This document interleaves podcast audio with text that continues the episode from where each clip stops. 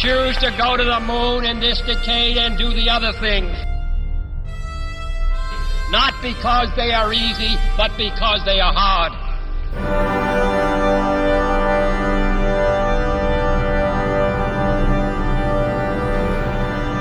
because that goal will serve to organize and measure the best of our energies and skills. Because that challenge is one that we're willing to accept, one we are unwilling to postpone, and one we intend to win.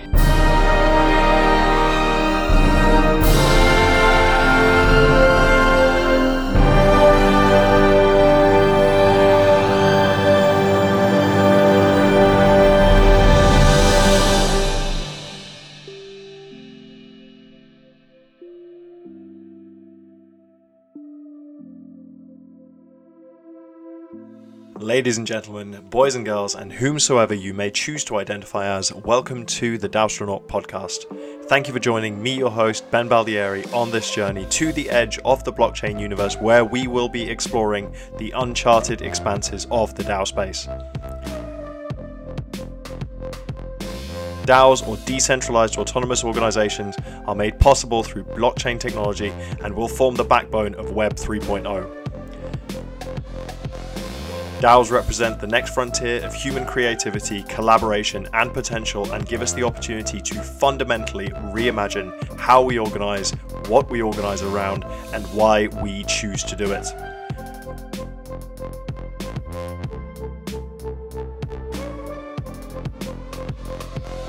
On this voyage, I will be interviewing the most exciting and innovative projects in the DAO space picking apart what exactly it is that they are up to, analysing how they are going about it, and understanding why they too have embarked on this quest into the expanse.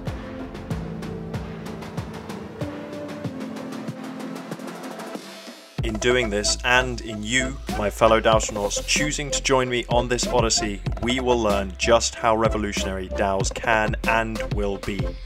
These organizations and this way of organizing are going to change absolutely everything. And in choosing to join me on this adventure, you have secured your seat on the fastest rocket into the decentralized future. To say that I am excited about the promise that this future holds would be an absolute understatement, so let's all suit up, lay back, and strap in for launch. One thing that I must insist that everybody remembers for the duration of this voyage is that nothing that is said on this podcast is financial advice. With that in mind, please sit back and enjoy the ride.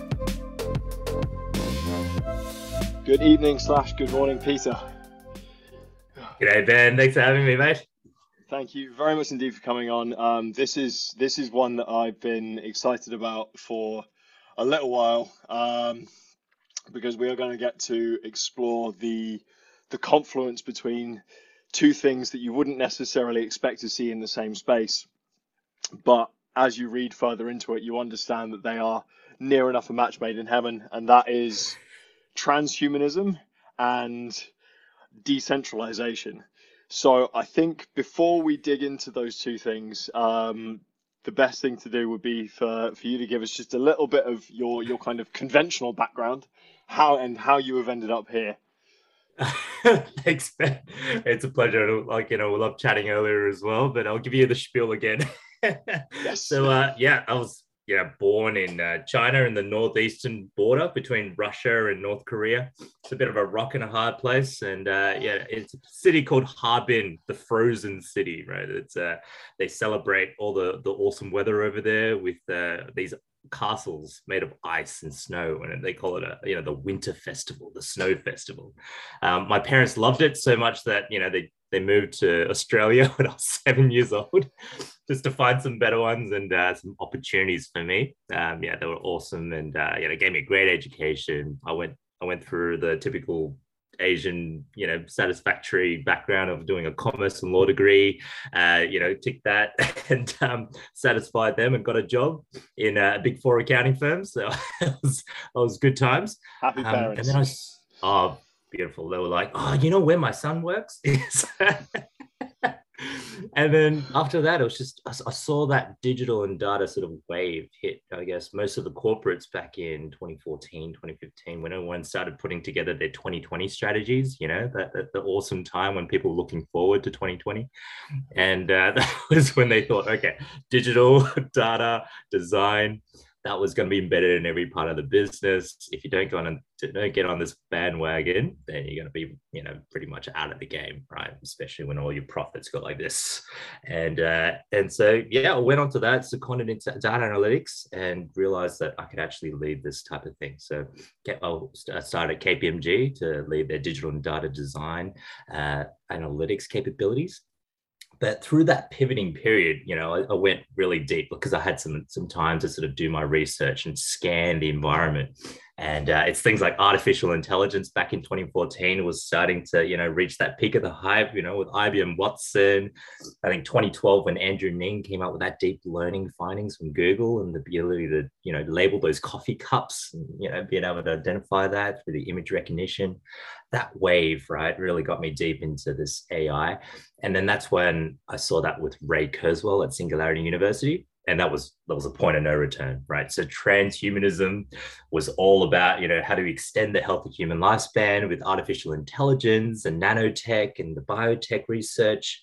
And uh, you know with with the stuff that we're doing and the singularity could you know hit by 2045 so transhumanism became a way to actually find a way to do it so this is the uh, amazing times that uh, i got into um, i tried to find some like-minded people around um, in sydney I was like, who in Sydney could uh, you know I talked to about transhumanism, right? It was like people thinking, okay, is this part of the LGBTI community? You know, do we do we have a festival as well? Like, I'm like, yeah, we're all for that. We're all for that. But it's like it's about transcending. You know, how do we transcend the limitations of our human biology through science and technology? And uh, you know, how do we extend our healthy human lifespans? how do we increase our intelligence, right? With the brain computer interfaces, you know, our smartphones are sort of almost there, but slowly will become more and more integrated with our thoughts. And uh, how do we improve well being so that no one is left behind? So, this is sort of the transhumanism pillars. And uh, so, we had a meetup back in 20 late 2014 around this time i think uh, yeah it was december i remember 2014 it was just at a pub uh, so we had a pub meeting uh, where all good things uh, happen. That's right. The, the, the, liquid courage really lets your thoughts flow, right? um, so uh, you know, about five people showed up. So it was uh, myself and uh, some of these sort of original gangster transhumanists that have been part of this journey since 20, I guess, 19, 1990s. It was really like it started in 1970s this thing you know when people really after the hip the hippie sort of age they started looking at you know after the space race how do we use science and technology for good and the sci-fi futures that they were looking forward to and there was a whole World Transhumanist Association, which became Humanity Plus, and uh, that's run by Natasha Vita-More. She's amazing, and um, yeah, so this local community, we we started having more and more beers over the weeks, and and grew our base, and you know we're at about you know 1,100 people strong in Sydney, and uh, there's a Melbourne uh, chapter as well, um, and then we worked with Singularity University. Um, so uh, I'm now part of the global faculty at Singularity U talking about emerging technologies and transhumanism, um, and and essentially that that was a seven year journey of sort of building that community up and trying to educate and invest in these projects. Um, so, for example, we've looked at all the aging related research through Dr. David Sinclair over at Harvard University, and is an Aussie based, uh, you know, at UNSW Medical School as well. Um, and we looked at brain computer interfaces through the work of uh, Dr. Avinash Singh, who's currently I'm working with uh, through Transhuman Coin. Uh, he, he actually won the Google TensorFlow Award for setting the standard of brain computer interfaces. And uh, it's just a pleasure to work with him on a day-to-day basis. But yeah on the IEEE you know setting the future standards of how these brain waves could uh, yeah get standardized and applied across um, all the interactions that were there. So yeah that was that was just a, a, really long journey. But you know this is how we got to coming up with this idea of transhuman coin right? And it was something we thought about back in 2017 before the the whole whole thing went to shit all the crypto businesses was just like you know anyone could do an ICO, a white paper, and a, a two slides and a website, and uh, you know they wouldn't be making millions of dollars. but then obviously that was going to not have a happy ending. And uh, so we thought, okay, we'll park that until I guess what happened recently.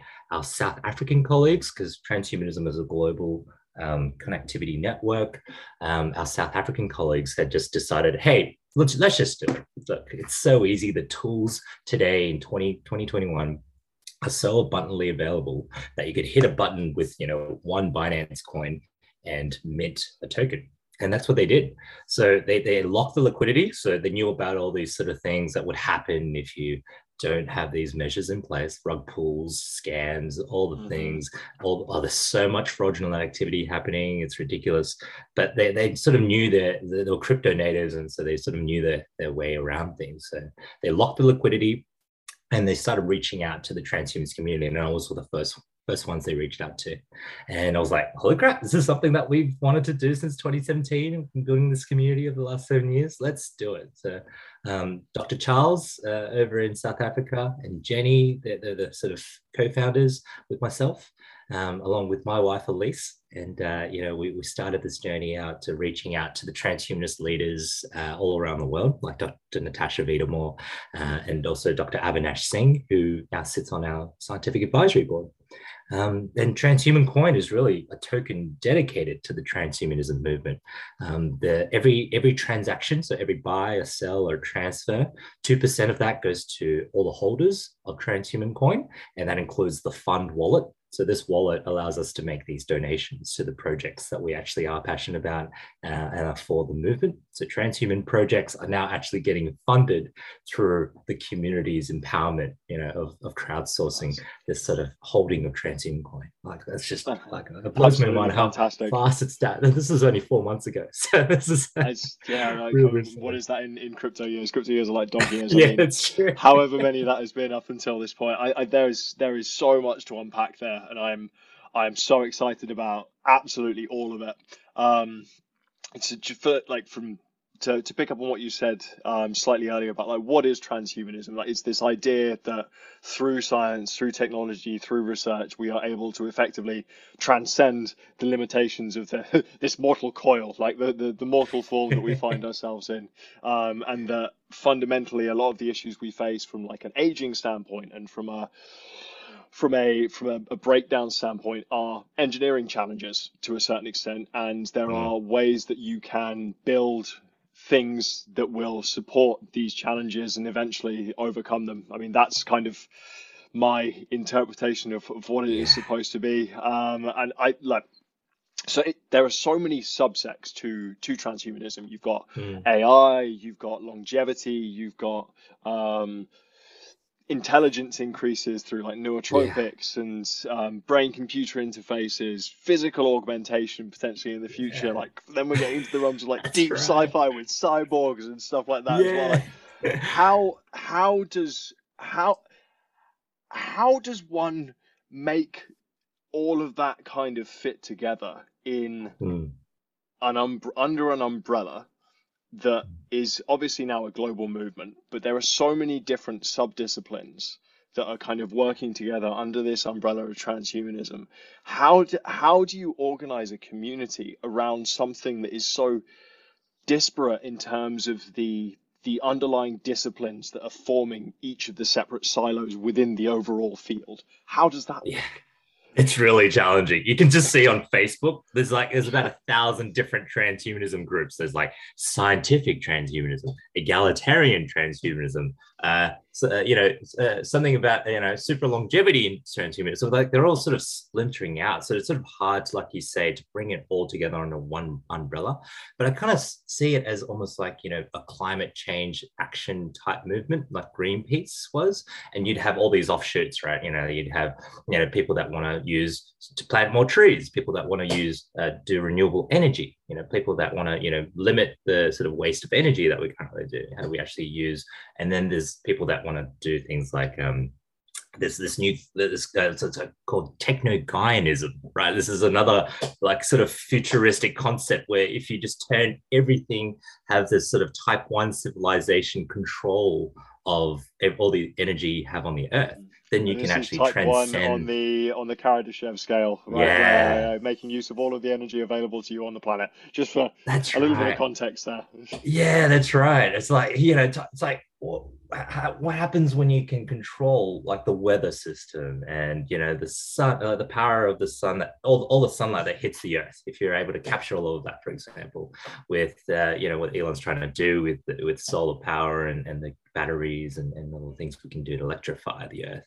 And so once we get there, that that techno-Gaianism view is that all right, we could actually turn Earth into a, sort of a collective intelligent entity, right? Being able to fully power it and then start just just you know taking off and just go, all right, uh, I think we're, we're we've seen this part of the solar system. Yeah, on to the next one. Yeah.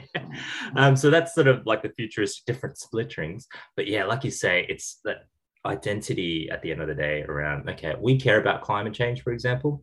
So transhumanism we care about how do we transcend these biological limitations. And so if you identify as a transhumanist sure you could be you know more pivoting towards one side of one pillar of it around longevity. You could be more pro around the brain computer interfaces. But at the end of the day you're all about that sort of common movement um, and that's a broad church almost, right? Not to say that transhumanism is a religion, it's very scientifically based, but saying that there are offshoots of religious versions of this, like Christian transhumanism and Mormon transhumanism.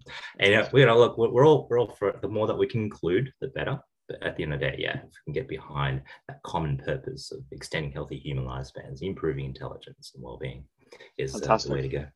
So in, in terms of the, you mentioned that you you looked at launching the the coin in 2017, but this was obviously during the the the 2017 ICO frenzy phase where people were getting burnt left, right, and center, and then everything died for two years basically. So not necessarily the right time to do it from a from a zeitgeist standpoint. It wasn't yet fully in the public consciousness in the way that it would need to be to get some serious community building around this idea and reaching people that aren't wouldn't necessarily have been reached were it not for the the power that cryptocurrency and by extension blockchain and the communities that are forming around these ideas that we can decentralize and we can disintermediate. And we don't necessarily have to subscribe to these conventional structures in terms of funding and community building anymore why was why was this year the right time to do it though like was there Yeah. was there a particular kind of inflection point for you where you thought is that actually I mean the guys obviously they forked on BSC so this is this is the, the least shitty shitcoin that I've heard of on BSC so far owing to the fantastic reputation that the Binance Smart Chain has Oh, not yeah. to say that they're all bad just as a disclaimer I, I do not want to be Squid Game, yeah. I'm we got some Squid Game. Yeah. Well, we won't talk about that one. Yeah. but like, what was the what was the impetus for for Mm. now being the right time? Yeah, yeah, thanks, Ben. It's it's really that sort of uh, accessibility um, that made it happen. I mean, back in 2017, there were lots of these promises of tools um, that would build on these new chains. You didn't have a Binance Smart Chain, so you know the gas fees weren't that high though back in the days, right? So it wasn't that much of an issue. Um, but the tools to be able to create your own coin, you still had to be very technical and you know know what you're doing, and also there was a, a way to verify the way that you know you can with smart contract audits these days. And so I said, I think over the last four years, four and a half, um, all those tools have started to slow, slowly build in the background. And then 20, 2021, you know, for example, when Binance Smart Chain launched, there's a whole raft of sort of non-technical tools that are available. For example, like if you go to these sort of coin minter websites, right, whether it's DXL or if you go to Trust Swap, you pretty much just drag and drop all the features you want. What are the parameters of your SafeMoon fork, right? what do you, what do you want to fork today? It's like it's kind of like a, you know, what would you like to buy? And so you pretty much can just drag and drop like a Squarespace website what you want to have a coin. And then you can overlay that with some technical development to make it customized. So, um, for example, Transhuman Coin, you know, 2% of the transactions go to the holders, another 2% go to the marketing wallet, so we can continue to promote transhumanism to the world, and another 2% goes to the liquidity pool. And so things like Pancake Swap adding liquidity wasn't available back in 2017. You couldn't just create a liquidity pool out of nothing, and now you can. You can actually put your own crypto like Binance Coin against the liquidity and then lock it through these tools and show everyone that it's locked. Um, so yeah, all these tools are available now, um, and it's really democratizing communities to tokenize it. At the same time, like you say, a lot of Binance Smart Chain, you know, fraudulent activity like Squid Game. We won't talk about it, but you know that's one of the key examples of what not to do um, as a token holder when you're looking at these projects, right? You know, not reviewing the contract, um, seeing these parts of the code where they can replace the contract that they market and then change the parameters so that you can't sell, so that you can't, the liquidity could just be pulled out by the original creators of the token. So yeah, gotta watch out for those.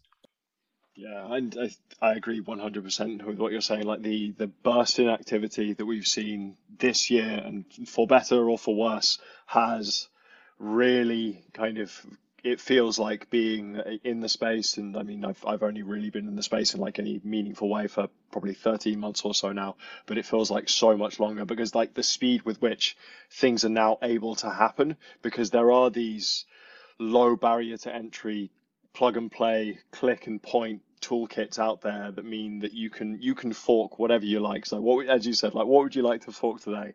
Um, it's super easy, it's super user friendly, and once you've got past that initial barrier to entry of like understanding how to directly interact with the chain, then all of a sudden you have this whole suite of tools available to you from a from an investment standpoint, from a community building standpoint that have just never really been possible before and then the community around like these these different subsects you've got like defi you've got nfts you've got daos now coming in as well. So there's all of this massive amount of hype around anyone who's got an idea and the ability to run with it. So i can imagine like you coming into this space which is rife with Squid Game 1, Squid Game 2, Shitcoin 1, Shitcoin 2, and whatever, and having like an actual use case with these esteemed scientific advisors on the board and an already established community who've been looking for a way to make this happen in the first place. Like how has that experience been from like a community standpoint coming in with an idea and a community and then all of a sudden having access to the funding that you didn't necessarily know you were being able to get? Like what has that been like? Oh no, it's it's incredibly challenging, you know, especially in the Western world. You know, I, I was was there organizing Ethereum Sydney meetups, you know, with Nathan Waters and the guys in the fintech space back in 2016 when the DAO hack happened, right? So they had a great yep. community of Ethereum people. They're like, the DAO, the DAO, the decentralized autonomous organization is going to change the world. I remember making a video about it. It's like, yeah, get in the DAO.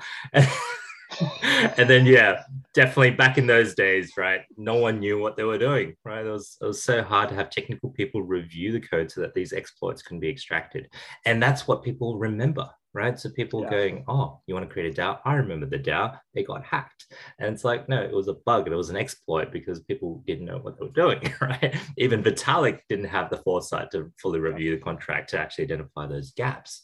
Um, so for us, trying to, you know, talk to the people in the Western world around cryptocurrencies, um, we're still getting a lot of that daily FUD, right? It's a scam. It's a Ponzi scheme. It's bad for the environment. It's prone to hacks. It's illegal, like it's only for illegal activity. All those things you have to get through, right? Just to have a conversation about what the hell it is that you're doing.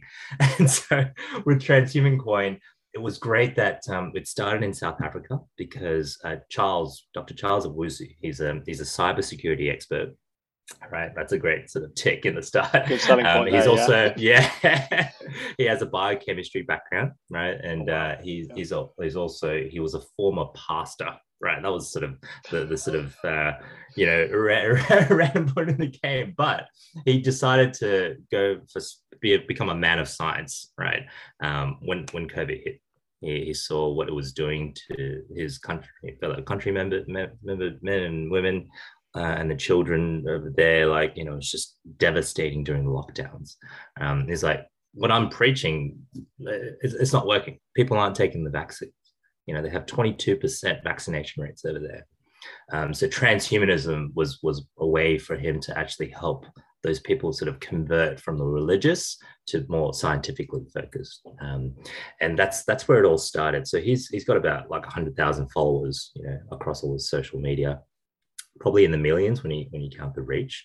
Um, but it was a great way to get sort of crypto native countries like South Africa and Nigeria and all those African countries where you know they just they were mobile banking before they had a PC. They just literally just you know didn't have a bank account. They just had their mobiles, and now they're crypto native. So um, you know Nigeria is so threatened by this, the government so threatened by this, but that they've issued their own central bank digital currency, the e naira, right, just to combat all this crypto trading. And so, like that crypto adoption uh, in Africa was a great way for us to have a beachhead into transhuman coin. So, like literally, when it got um, minted, um, and Charles and I started promoting this sort of to the broader public.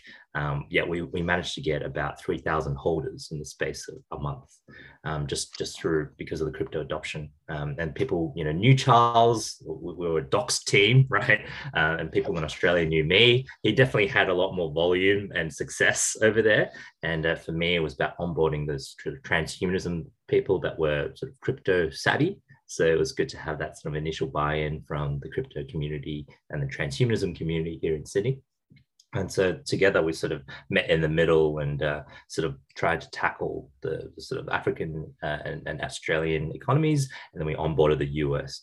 The US is very challenging because Binance is, you know, having challenges with getting their bit not license. Flavor of the day at the moment. Yep. Definitely not, especially not in New York or Hawaii, right? Yeah. And uh, we are technically registered there through the Delaware LLC. so this is one but um, it's just funny that uh, that the US are having the most trouble, and uh, we had to do some direct, you know, you know, trade trade over the over the counter facilitation of some of those initial purchases.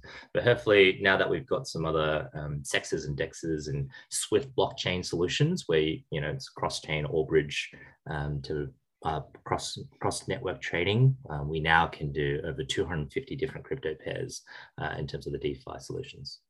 Oh, so, oh, fantastic. Um, yeah, so yeah.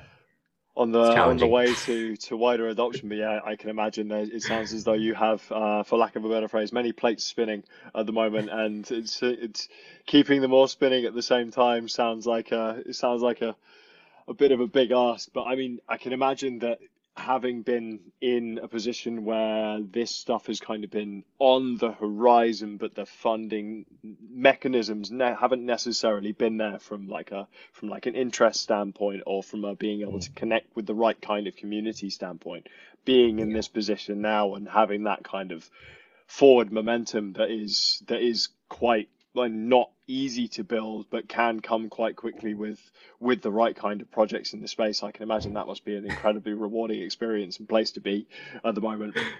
Yeah definitely. And it's a roller coaster ride right? Because you know initially you don't Especially start with yeah. you don't start yeah. I mean like what do we, you look at it it's like okay it's it's worth about half of what it was. Uh, oh no it's now three times Fantastic. more like, what, yeah. what's going but it's like because you know these early projects the liquidity is you know so low like relatively low 10% of the total market cap.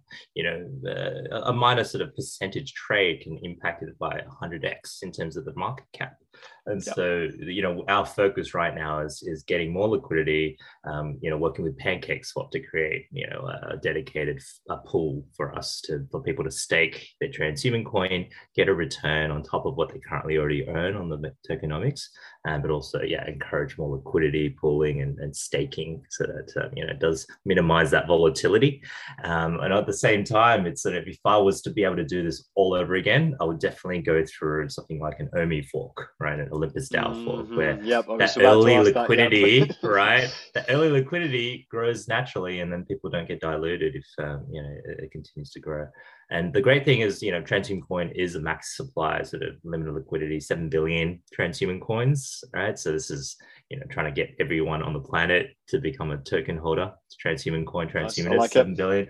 Yeah, and that's the dream. And so you know we started with that. Um, but yeah, if, if, if the technology was there, you know, like, like Olympus DAO, it's like you, you know you don't know what to adopt because the more you wait, the better things will come. But yeah, we'll probably look to move to Olympus DAO fork in the future to sort of grow um, mm-hmm. in a mm-hmm. sustainable way. Um, and same with the amazing things that the three three and the tree trees guys are doing out yeah. there. yeah, no, absolutely. And I think the the the speed with which the space is moving and the the innovations that are being that are being brought about. I mean, as you said, like it was what four months ago that Um, you launched the token, and arguably now with uh, the number of Olympus DAO forks that have appeared, the first iteration of DeFi is borderline obsolete in some ways, and that was only four months ago. Yeah, so what?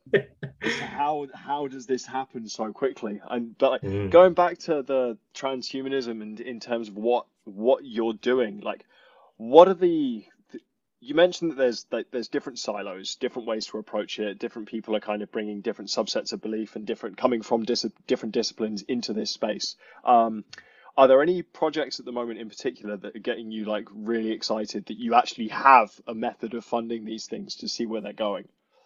Yes, I was just having a conversation um, literally uh, two days ago, right?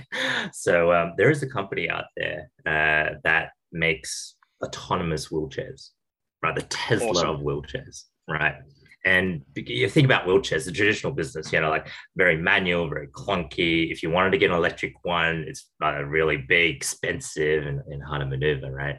Um, so we were speaking with uh, the guys behind Abby, right? This new solution that will look to make an affordable solution and open APIs so that you can interact it, connect it with um, different types of controls, right? You have your traditional controls, but you know, typically for the disabled, um, it's an unaddressed market of 500 million people all around the world that need a wheelchair.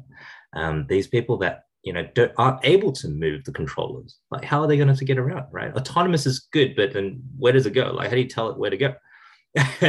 and also, you know, how do you how do you how do you choose to go certain, certain areas rather than just go yep. from point A to point B?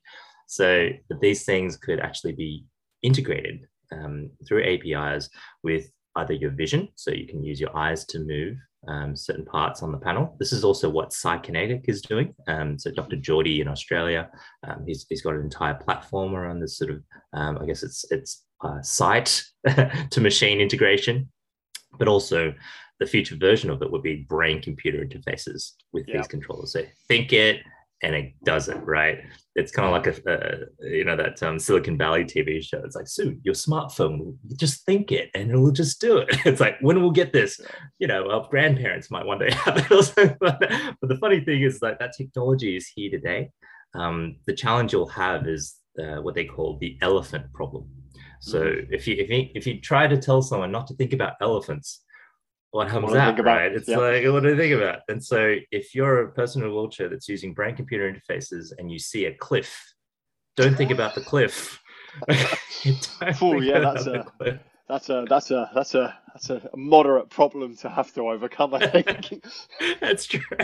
So it's going to be a convergence of accuracy in the thoughts and also the autonomous vehicles for collision avoidance, and um, you know that's a really cool technology to tackle. But they're, the, the guys at Abby are building this platform and it's called GoGo Tech, the company. Um, and they're building this platform of autonomous wheelchairs for people to build on top of and address that 500 million market. And that's that's like a transhuman initiative to me because you know we're, talking about having real world impact for people that have a disability but we want to have superhuman abilities um, and we want to make that donation to them to you know share that and be able to share that with the with the with the world um, and the way that our donations work is, is no strings attached. Like we literally say, okay, just set up a MetaMask or you know a, a wallet address that it can accept transhuman coin on the Binance Smart Chain, or make the donation. Like you don't have to do anything, um, and that way, sort of our community can indirectly um, sort of fund those type of projects, and that's how we build. That's how we get the network effect, um, and eventually, you know, that's a that's a way for other people that hold transhuman coin to make those donations directly as well to other projects. So it's like you know, pass it on, um, give forward, give it forward, and that sort of allows more volume transactions onto it. At the same time, as the value of transhuman coin goes up because of the network effects, the balance sheet asset value goes up. And so through DeFi lending, you can actually make liquidity out of that. Um, that's how you actually can borrow against an asset. And just like with Bitcoin and Tesla having Bitcoin and Square and Twitter and all those companies, that's how we want transhuman coin to essentially represent that you support you know this sort of uh, future of transhumanism as a movement but also you know that you think that this is you know an asset that will be you know something that you can hold as a hedge against all the i guess human things that are, that are limiting us right? It's a all it's a future of humans hedge exactly, exactly. Transcend death, right? Like you know, the aging process at least, right? Or, or you know, you know, accident mitigation through autonomous vehicles and all those things. It's fantastic, I, and I'm, I can imagine that this is obviously going to be one of one of many projects that you're you're working on at the moment, and each of these projects is then going to have a, a different kind of sub community that is por- forming a part of this the the wider kind of transhumanist movement. Um, mm. In terms of you you building your community around uh, transhuman coin and then kind of for lack of a better phrase, um, unifying these communities under under one kind of banner to then help um, in these various disciplines and various projects. Um, from where I am sitting and from from what you have told me, it sounds as though you have like a borderline kind of center of the wheel approach from uh, having an advisory board, and you have um, the these esteemed scientific advisors who are leaders and experts in their field, and then semi-autonomous units around it that are working on different aspects. Um, again, to me, this sounds as though a DAO would be a pretty interesting way to to move yes. forward and, and manage these things. So, do you have any plans to implement something like that going forward? Definitely, definitely. Yeah, it's something that I'm raising in our dev meetings, you know, every week, and it's sort of something that we want to make sure the community is ready for as well, um, because you know, right now we, we're sort of just focusing on getting the community around uh, transhuman coin, and that way, once we once we have that sort of critical mass in the transhumanism movement, that's when we go, all right, let's let's do a community vote on, you know, do people want this to happen? Because it will empower them to make actual governance uh, voting and, and make their own proposals. Um, and similar to how SingularityNET, uh, AGIX on Cardano did with SingDAO, you know, that type of airdropping into the new DAO is actually relatively, you know, been tried and true. So you could actually do a quadratic type of distribution where, um, you know, that way we mitigate, you know, issues with whales as well. Um, but also, yeah, with the new DAO, that, that'll empower them to issue these proposals and to be voted on.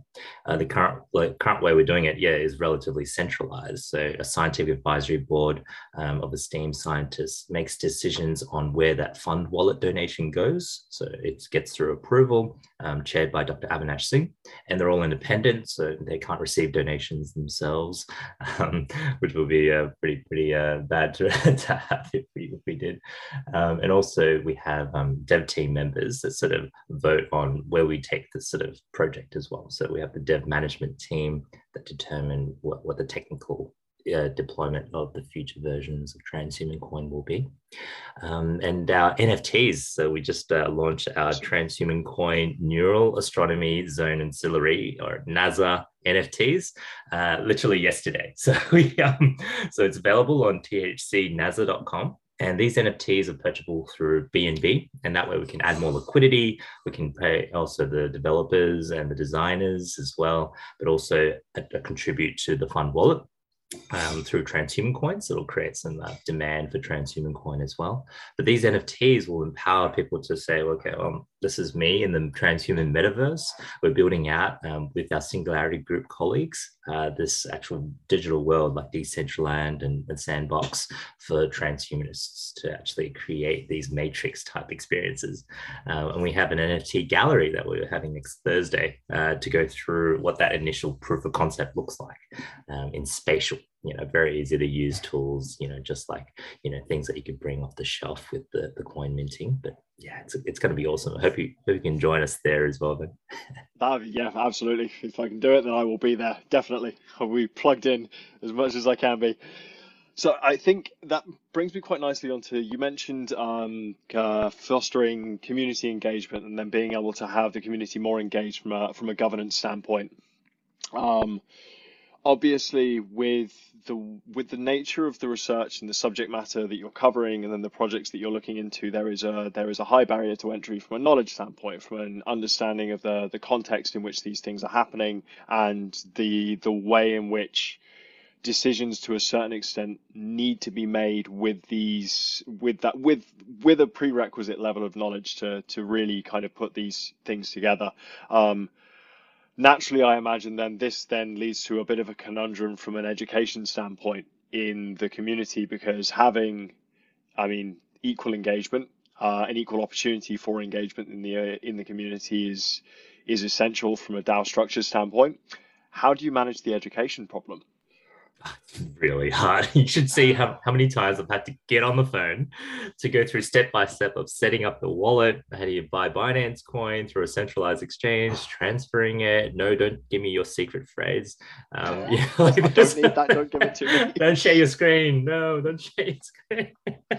so it was predominantly IT support and moral support at the first instance, and then it's about uh, risk mitigation as well. Like you know, with the secret phrase and avoiding DMs DMs and Telegram, you know, it's like, oh, you know, someone is impersonating you. They think that, you know, should I be giving them my private keys? It's like, no. And so there's a lot of things to do in the education space that, um, and also, I guess, from a product perspective, to make it user friendly. Right, you know, we've they've had some improvements since 2017 with MetaMask, but that thing has not sort of changed much like at all almost uh, since then. And ConsenSys, I think they are having a lot of pipeline to build that out. Um, but yeah, there is definitely um, a gap in the market for secure, user-friendly onboarding uh, system for non-crypto natives to get you know access to this. And the alternative, obviously, is centralized exchange listings, which we are doing. Um, so we're currently listed on Coinsbit. Uh, we're talking to Gate.io, FTX, Binance, and those sort of uh, large players to make it easy for our community to, to buy transhuman coin. Um, but yeah, like it shouldn't be that hard, really. It's a, to get involved with the community, right? It's it yeah. shouldn't be like a you know a ten page step by step instruction that you have to follow. If you trip up on one of them, suddenly your coins are gone. Like you know, it shouldn't be like that. Um, yeah, that's that's absolutely yeah. I think the the the big problem at the moment is that a lot of the people that are operating in the the blockchain space uh, and then the cryptocurrency space as a result um, are to a certain extent either from a technical background, um, find themselves in the slightly more libertarian camps uh, and cypherpunk camps in terms of the the function that cryptocurrency should be serving um, in the future, and then the wider adoption that is necessary to then really empower communities such as yours, I can imagine is is quite difficult because the people that are really passionate about this specific use case aren't necessarily going to have that level of technical knowledge and understanding to just kind of intuitively grasp something um, in a in a way that means they don't give you your seed phrase, give them your give you your them seed phrase um, without you asking for it. So yeah, I, oh, I, I, I applaud time. you from an educational. I applaud you from an educational standpoint because it is it's a it's a big thing, and I think that's that's the next big problem to solve, um, which will then yield massive results for the space as a hell. Is like how can we simplify the process of getting into the space or if we can't do that, how can we simplify the learning process of understanding how to get into the space? And then once once that happens, then we're off. Like that's when things really start getting fun. Exactly, and two, and two thoughts on that. One, you know, the the mainstream entertainment and you know technology platforms will sort of try to make that happen, whether it's dystopian or not. But you know, you've got Novi Wallet on Facebook, and uh, you've got things like uh, Ubisoft, right? They just came out with their yeah. platform for NFTs on Quartz, right? So all the skins, the digits, and to Ghost Recon, Breakpoint, and uh, you know, it's it's those large companies that will give people onboarding, just like Axie Infinity did, um, that it allowed sort of lots of players to get on board with crypto. Um, this is this is the journey, and Commonwealth Bank of Australia and here down under has uh, started to allow uh, the trading of crypto on their platform. So we're talking about 10 million, uh, millions of users. Um, just you know, okay, do you want to transfer your money from your home offset account to your you know loan account to then buy crypto? Like it's all in the one app. Wow. And people just be able to onboard so much better because all their KYC is already done through the bank account application process. And then transferring that out to a DeFi wallet. So the second part is well, what if all these governments start to you know crack down on crypto trading? So all the centralized exchanges start get banned because you know countries like China and India and Nigeria, they just you know don't want to have competition around their monetary policy or fiscal policy. So how do you get around that? Well, I guess once you go into DeFi, you're, you're sort of safe, right? it's all sort of before that, that on ramp. Um, that's the challenge. And so how do we you know get people onto DeFi before it all cracks down, or do we you know lobby to, for governments to do it, or do we become El Salvador where that's just you know buying apples? like, what do you? Yep. How, how, do, how do we go about it? Right? This is so many different um, ways that this is evolving, um, but yep. it's a really exciting time. It's sort of time for the people that know stuff in the space to really shape it, um, especially with the institutions that are getting on board but it's the community members will be able to help educate and um, push that to the DeFi sort of uh, on ramp before uh, before any major mm-hmm. decisions get made. awesome, awesome. I, I think that that leads us quite nicely to um, if you if you compare your experience in the in the DeFi space and the the non-traditional finance aspects and the non-traditional community building um, elements that you have here, how does being in this space compare to being to to what it was like before this was possible? So 2014, for example, you start getting into AI, you start getting into these things, you you start the transhumanism meetup group. Did you ever look for funding uh, at that point as well, or was that not a consideration? What could it could it have been a consideration at that point? Yeah, definitely. I mean, if if I knew that it would have been that simple back then, right? If if that technology or ability to do it back then, that would have been so much more empowering and and scaling. Um, but you know, early on, we didn't know what we were doing. We were just you know trying to meet up with a for a beer, of you know, a couple of handful of people. Um, but then as the community grew and, you know, we were like, all right, how do we, how do we scale? How do we empower the community members to actually you know, make an impact? Um, that's when we started thinking, okay, what's the best way to actually, you know, get this done? So token tokenomics and, you know, cryptocurrencies uh, were just a, a match fit for for the type of need that we had.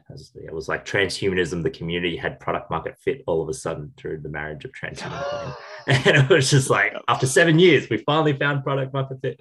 And, so, and uh, you know, it was just really empowering since then. Um, we should have done it earlier. Definitely should have done it earlier, at least, and, and iterated on that. But I think because of the ease of use and thanks to our South African colleagues, we're able to get off our butts and actually make it happen. So um, yeah, just really appreciate the community awesome. coming together like that. Mm. So that's uh, reminds me of the the proverb. It's like the best time to plant a tree was 30 years ago. The second best time is now.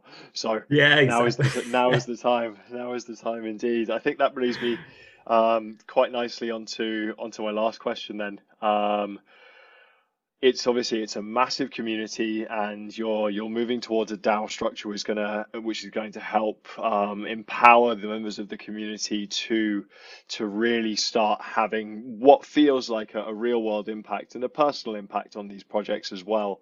Um, this is something that isn't necessarily possible through your traditional kind of centralized means and your centralized governance systems. To that end, then, what is the impact that you would like to see decentralization and then more specifically DAOs have on the world as a whole? That's a big question. Do we have time for that? Then we're gonna have an awesome discussion afterwards as well. Um, I, I mean, this is this is now okay. What I see in the future is companies, the traditional organizations, right? They, they, virtue signal, they have impact reports, ESG is all the buzz. What I see in the future is what do they actually put on their balance sheet where they put their money where their mouth is? What tokens do they hold? What to, to show which which movements and which missions and which what purpose do they support? And holding transhuman coin would be a virtue signal that they support, you know, transcending limitations of our human biology through science and technology.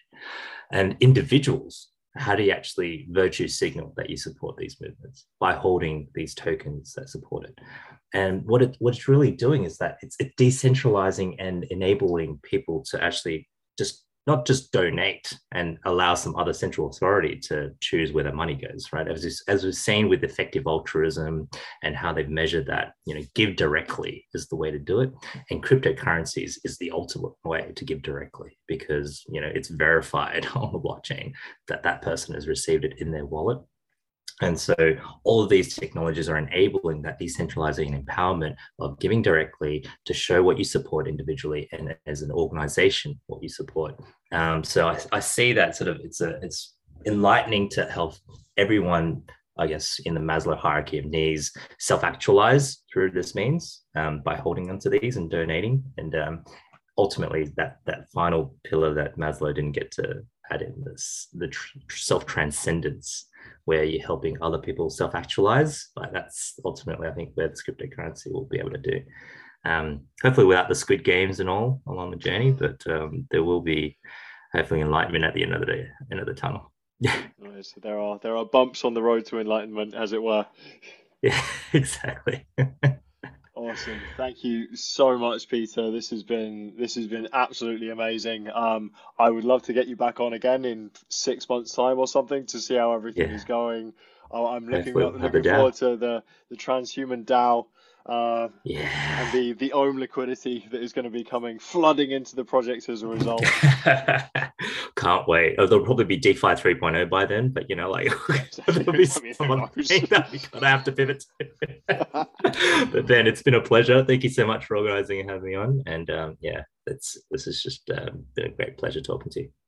Awesome. Thank you so much again. And everyone, thank you very much for listening. I hope you've enjoyed this conversation because I certainly have.